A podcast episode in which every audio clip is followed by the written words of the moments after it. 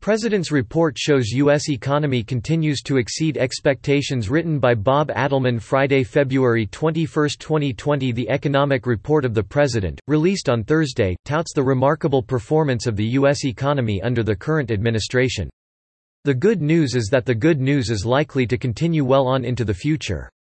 Said the President, over the past three years my administration has championed policies to restore the United States' economic strength, propelling growth to levels far exceeding pre-election expectations. Those expectations were prepared by the Congressional Budget Office just before the President was inaugurated, and the performance of the U.S. economy since then has beaten those projections every year since.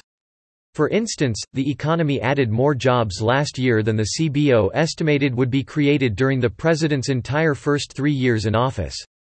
Nearly 7 million jobs have been created nationwide, including 500,000 in the manufacturing sector.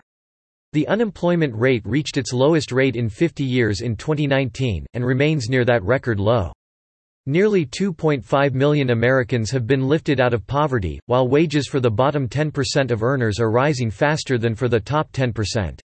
The net worth of the bottom half of U.S. households has increased by almost 50% in just the last three years. And the energy revolution is saving the average American family $2,500 a year in energy and transportation costs.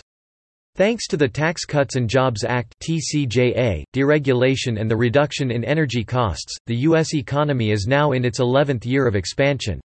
The stock market continues to hit record highs while the number of IRA and 401k millionaires has hit all-time highs. If the president's report is right, the US economy will likely continue to expand for years into the future. More than 420 companies have signed the President's Pledge to America's workers to create upwards of 14 million new jobs over the next five years. As President Trump noted in his introduction to the report, the federal government does not create jobs, hardworking Americans create jobs. My administration's role is to follow our foundational policy pillars and allow our job creators and workers to do what they do best, one of those pillars is deregulation. When first announced, the policy was to remove two regulations for every new one enacted.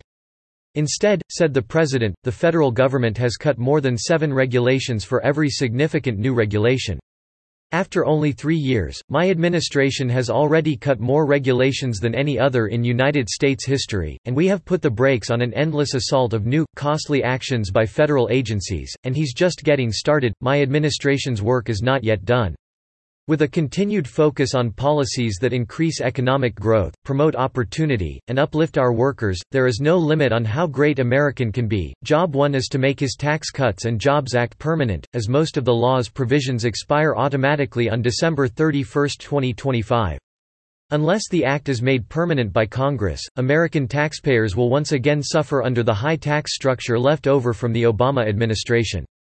For the present, said the report, we expect near-term growth to be supported by the continuing effects of the TCJA, as well as new measures to promote increased labor force participation, deregulatory actions, immigration reform, reciprocal trade deals and an infrastructure program. Speaking of reciprocal trade deals, the report notes that the administration's ultimate goal is freer, fairer trade, with zero tariffs, zero non-tariff barriers, and zero subsidies by governments to support particular industries.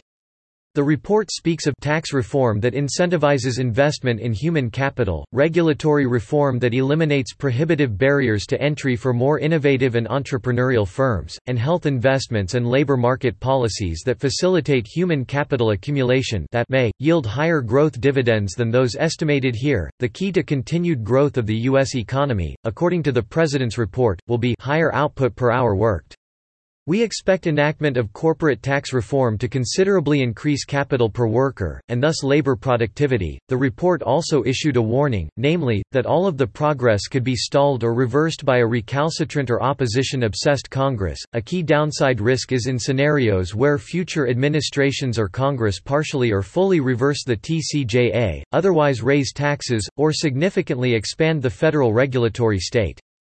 Having issued that warning, the report concludes that the economy is expected to continue to grow at 3% a year.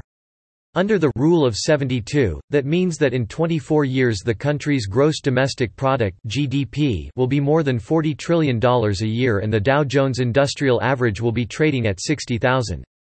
Even that may understate the coming reality, as the report said nothing about the president's plan to roll out Tax Cuts and Jobs Act 2.0 in September, just in time for his re-election in November.